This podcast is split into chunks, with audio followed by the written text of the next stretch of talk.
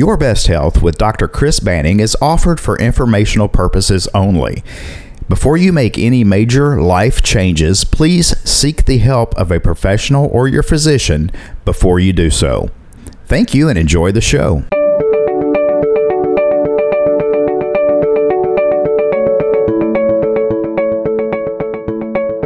Welcome to Your Best Health with Dr. Chris Banning. This podcast will teach you how to get healthy and remain that way naturally.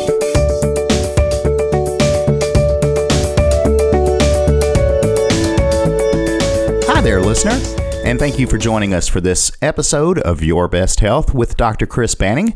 My name is Aaron, and Dr. Banning is right here with me, and we have a very special episode for you today. Today, Dr. Banning is going to be interviewing a special guest. So I'm going to turn the mic over to both of them and let Dr. Banning take it away.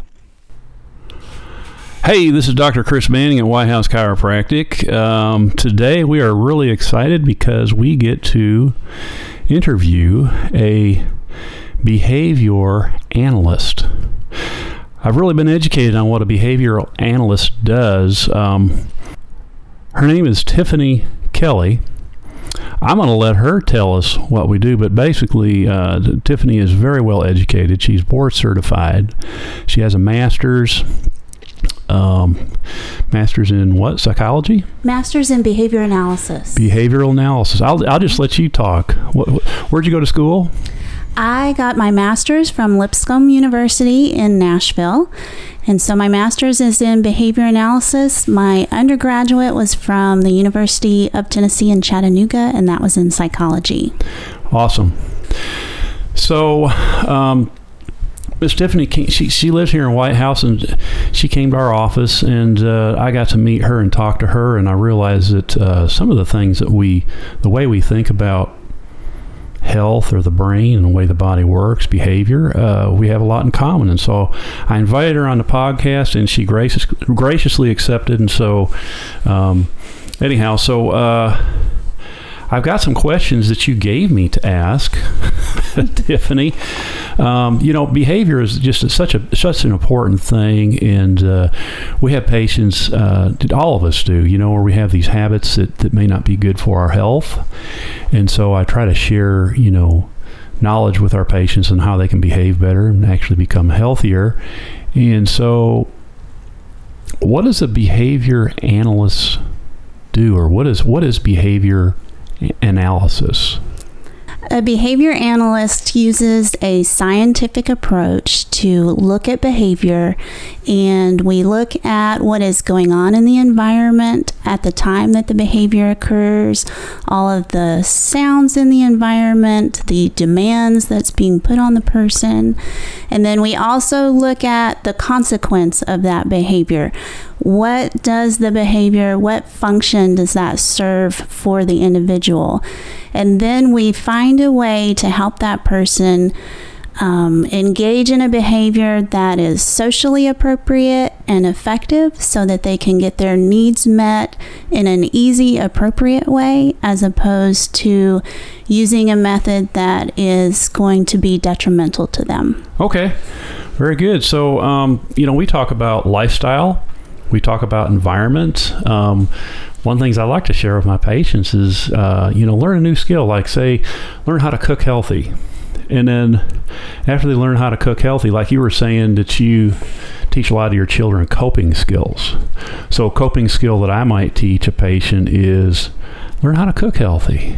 And then what'll happen is they'll develop a healthy habit Yes. and they'll see the results and then they'll get an attitude of hey i can do this and that attitude influences future behavior because the attitude brings about what dopamine and serotonin. It's like hey that's a reward.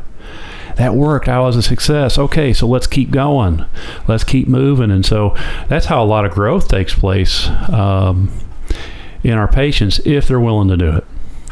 A lot of times our patients don't don't feel like they really want to do it. I, I think because they don't notice there's a reward there. But uh, anyhow, so um, what do you do? What what's your uh, you you work with children then? I do work with children. Uh huh. For my board certification, I had to do 1,500 hours of field work. Ouch. So I did the first half of that in a private autism clinic where I worked with preschoolers who are diagnosed with autism. Wow. And then the second half of that, I worked in a school setting where I worked with third and fourth graders who were having difficulty in the classroom. Mm-hmm. So those have been the main areas that I have worked with um, preschoolers all up through elementary school age children. Let me ask you this: Does it seem like autism is going up? The numbers of children with autism. That is a very controversial question. uh, it, it is most definitely going up, and so the there's a lot of question about whether is that a more prevalence in diagnosing due to insurance covering that, or is it something in the environment that's actually increasing the actual rate of autism? I see. I, it seems like to me there's a lot more people with behavioral issues today. I don't I don't know, maybe I watch the news or you get on Facebook or you just hear stuff. People just misbehaving or people not happy, um, arguing so much and uh, you know, it kind of creates uh, a lot of stress on people. But um, anyhow, I think, I think yeah. classroom teachers would definitely agree with you on that. Would they? That Okay. behaviors are going up. So the old, uh, you know, what was it? The golden rule: uh, love your neighbor as yourself, or treat others as you would want them to treat you. That seems like that would be a good way to behave, doesn't it? it would we would be wonderful. So, so for me, my motivation to treat others is because I would like them to, in turn, treat me fairly. But that doesn't work all the time, does it? It does not. Yeah. So I guess you have to develop coping skills for people when they behave properly, but they they don't get treated properly. Yes, that's true. And a lot of the kids that I work with, they are missing fundamental skills to help them even understand how others want to be treated.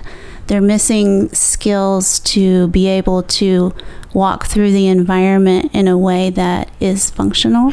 That's really interesting. They're they're lacking skills on knowing how other people would like to be treated. Yes. See, so if, if, if somebody is like that and they really don't know how to treat other people or how other people would like to be treated, that's not that doesn't mean that person is is mean or anything. It's just they don't know. Is that true? Absolutely. Yeah. Um, I have some family members that have some health, mental health issues, and they truly don't understand how to treat other people, and it can be misinterpreted so many times in so many different ways. And so, uh, wow, that's really interesting. So, so you work with children, um, and one of the things you like to do. Let me back backstep a little bit. You and I were having a discussion at the office about the love languages. Yes. Gary Chapman wrote that book, The Five Love Languages, in uh, you know, in a marriage and that. And so, what you'd like to do is identify a person's love language. And um, you know, my love language is touch. That's that's how I became a chiropractor. I like to give touch and, and hugs and that kind of thing. Um, my wife's love language is acts of service and words of encouragement. So that's what I have to work on. But you told me when these children have these skills where they, they might be auditory, I thought, well, do you really focus on their strength? And you said something different. That's right. We actually want to work on the, we call them learning channels. And the learning channel that is weaker is what we want to focus on so that the child can have a well balanced ability to interact with the environment. Because if a child has a strong auditory skill, there will inevitably be times in the environment when they need to use the other learning channels. And so Uh-huh. if I only teach to their strength, which is kind of a hot topic in today's society, is to figure out the strength and teach to it. Mm-hmm. And we actually do it a little bit backwards. We definitely use the strength to provide a coping mechanism as Mm-hmm. we are teaching ones that are weaker so that we can get them all leveled up. Uh-huh. So that's where you're where you talk about precision teaching. Precision teaching. yeah, so you target weaknesses. So one thing that's really interesting too is kids have brains that are just they're plastic. They can change. They can learn new things. Whereas adults don't have that as much. They don't have the habits developed yet. And so I think that's great because you have a really good opportunity to change the way that child's brain functions, the way it thinks, and actually change their behavior. That's that's really good. I like that. Um, so where would you, what is the setting that you work in, Tiffany? I work in schools or in home. Mm-hmm. I I can come into the home and work with a child for a few hours a day um, that way, or in a school setting. But behavior analysts work in all sorts of different settings, Uh-huh. even retirement homes with people with dementia or Alzheimer's to help them transition, or in hospitals with people who are having difficulties, maybe children who are receiving cancer treatments, all sorts of settings. Wow, that's neat. So you're really trying to, to, to influence the way they think. Is that true? Or so you have to think before you behave, right? That is true. We are, let's see, how shall I say this? We, my goal is to help people have effective and efficient behavior. And so we do that. I That have to, sense. yeah, I have to be careful because I'm not allowed to practice as Uh-huh. a psychologist. So, We have a disclaimer. yeah. That's, that's good. We got we have a disclaimer. Mm-hmm. Um, if anybody starts eating broccoli and they die, it's not our fault. So anyhow, um, so so so the way I look at it, and this is this is just fascinating because we do very similar things. Is I look at the brain as a filter, and some brains are really good at uh, focusing in on what they hear or what they see, but the environment filters through their brain, and their brain will interpret that, and then it will create a response and that response is some form of behavior. And so that nerve impulse from the brain, after it perceives things, there's an action that takes place or lack of action. And so um, a lot of things, times we talk about stress, the stress response here. And so a lot of kids, I, I feel like, are just under more stress nowadays because of what's happening in the world, what they see, um, some of the things they see at, at school and that, and so forth. And so their stress response is, is kicked in. I would And, agree uh, with that. Yeah, and so when your kid's under stress, they can't learn. And so you want to try and, I guess, get that part of the brain that's more focused on growth, um, reproduction, learning, things like that. And so there are two different parts. So if a, if, a- if a kid's feeling threatened in school, it's very hard for them to learn. hmm So, okay. Um, so, can you give me an example of a coping skill that you've helped a child develop? Sure. Let's see. Let's say you have a child in a classroom who, every time the teacher brings out math worksheets, that child just starts tapping their pencil on the table, needs to get up to sharpen the pencil 10 or 15 times, throwing trash away, falling on the floor, talking to a neighbor, pushing the ch- desk. Mm-hmm. And and so a behavior analyst would come in and say, "Well, math worksheets is what's going on in the environment that is triggering this obnoxious kind of behavior that a teacher doesn't want." Mm-hmm. And so then we would look to see what is the function of this behavior. And in that situation, it could be that by getting up to sharpen my pencil 10 or 15 times, I'm avoiding this math worksheet. Okay. and, and so. I'm, I'm escaping this task by uh, engaging in this behavior that the teacher doesn't want. So a behavior analyst may come in. There are lots of ways depending on the exact circumstance, but might come in and give that child two break cards. that the child can use. And so, as he is working on his math worksheet, if he wants to take a break, he gives the teacher a break card and he is given permission to go take a two minute break. Okay, I see. That's neat. I know a lot of adults will procrastinate. Yes. you know, and uh, maybe he just doesn't like that boy does or a girl doesn't like focusing on math, and so they take all these breaks. You know, so- I got to sharpen my pencil. Or when you want to put the kid to bed, it's like, Daddy, I got to go potty.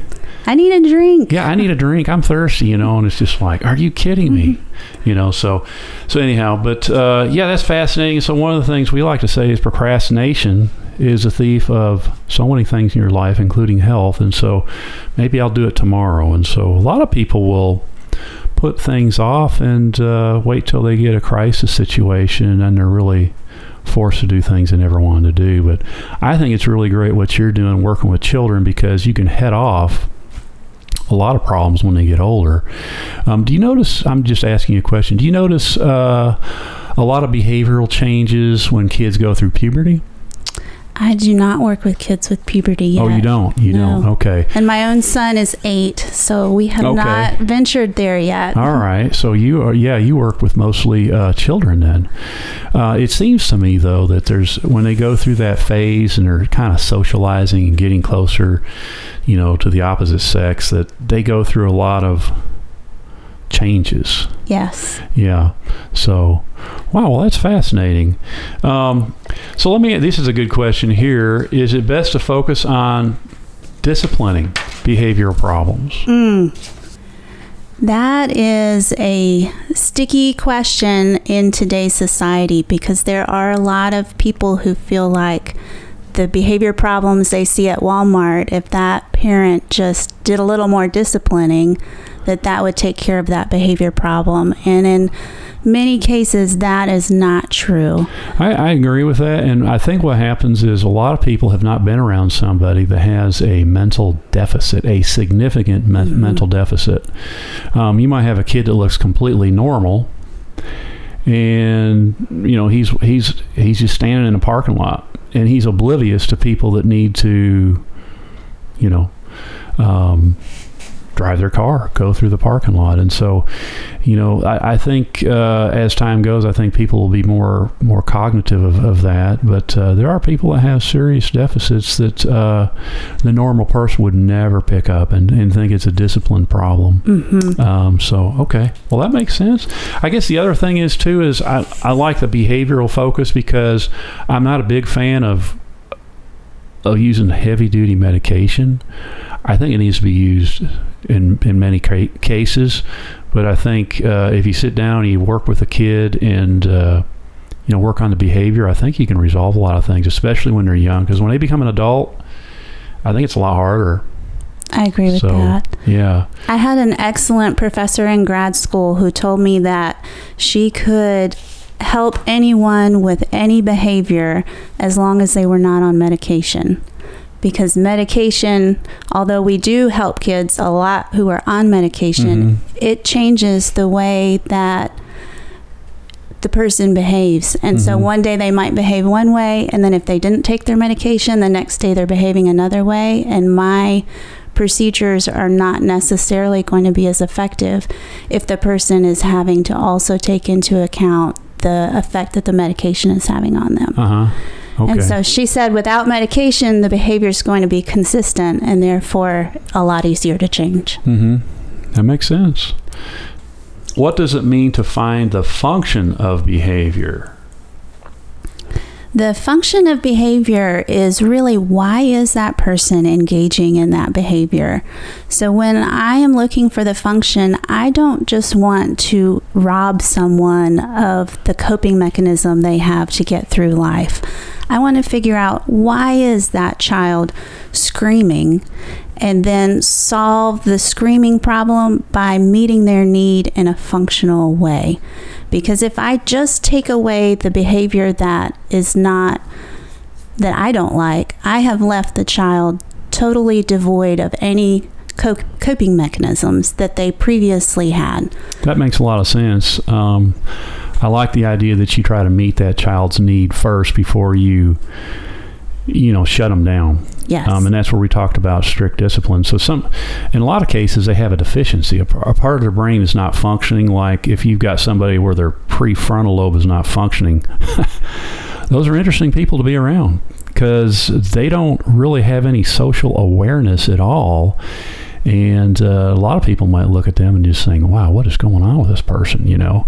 Um, but yeah, that's great. I think that's a, a good way to uh, address it is, hey, how, how can we um, meet this person's need? Now, the other, I'm just curious, I guess there's a time period where with some of these kids, you have to get acquainted. You have to develop a little bit of a relationship first. Absolutely. And so when when the parents or when you introduce yourself, you're not going to be like the principal or the one with the paddle. No, absolutely not. we are the one that brings in the bag full of fun things the child's never seen before. All right, man, that's be my fun part of that job right there.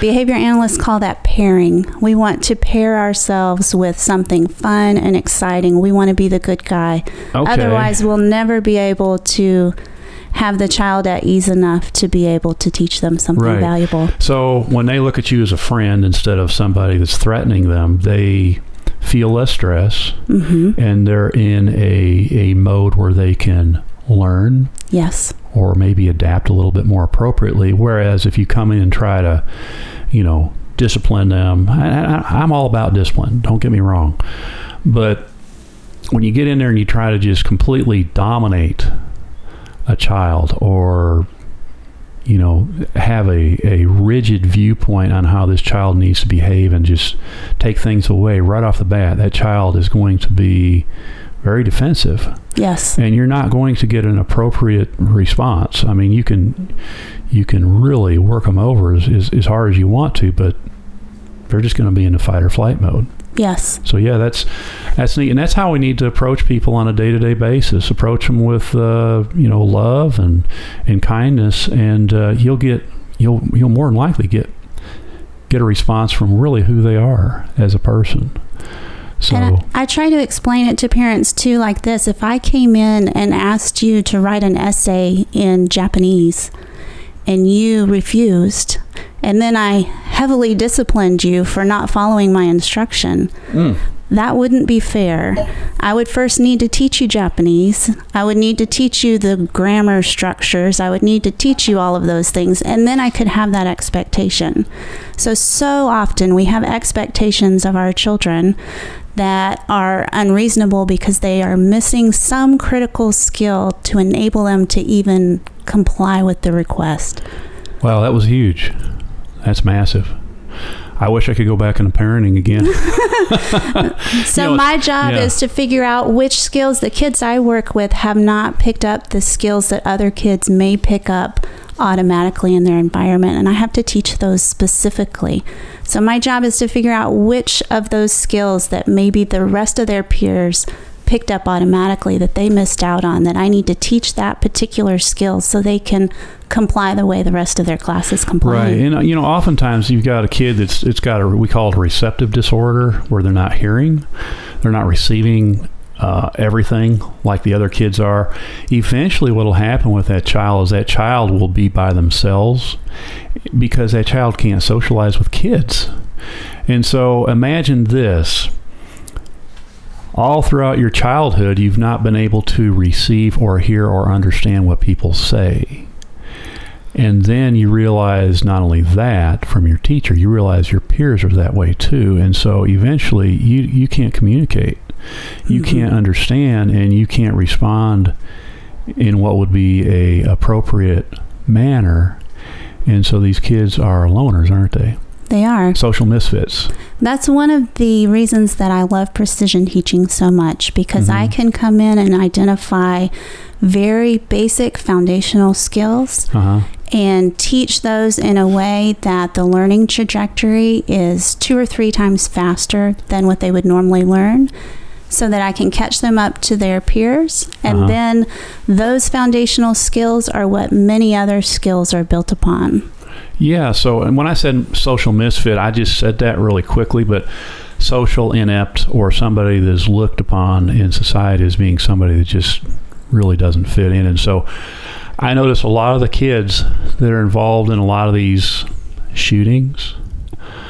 Um, it would be really interesting to, to understand if they had a some type of a receptive disorder where they, early on as a child they uh, felt like they were just outside they were an outsider looking in. And then as time goes uh, a lot of those kids can internalize some of their their issues and, and develop a lot of uh, hate for themselves and hate for other people.